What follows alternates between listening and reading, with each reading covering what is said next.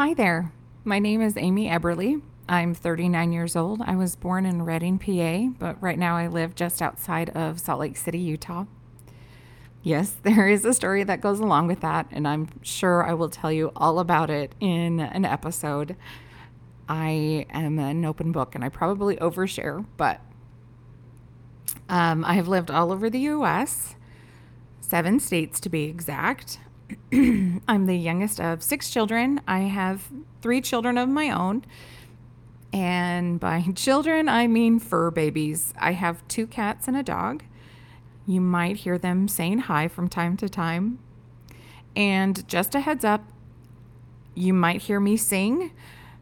I believe my life is a musical, so I burst into song from time to time. You're welcome. Um... I started this podcast to build you up when you're feeling down, to believe in you when you don't believe in yourself. You know, when you're having a bad day or a tough situation, you want to talk to your best friend because they make you feel better. They give you advice, help you see the light at the end of the tunnel. So when you can't get your friend on the phone or you just want a little oomph in your day, put on an episode and I'll be there for you. Over my life, I've experienced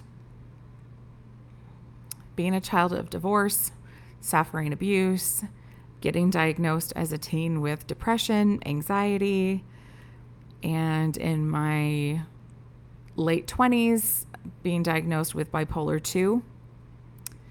I have experienced the passing of loved ones and having my depression and anxiety change from mild to severe. And I've gone through suicide attempts, a divorce of my own. I've had my share of the worst things this life has to offer. But I'm still here. I'm no longer just surviving, but I'm thriving in life, and I want to be able to share that with you and help you get through those times when you feel like you're just surviving. So, walk on this journey with me. I look forward to getting to know you all.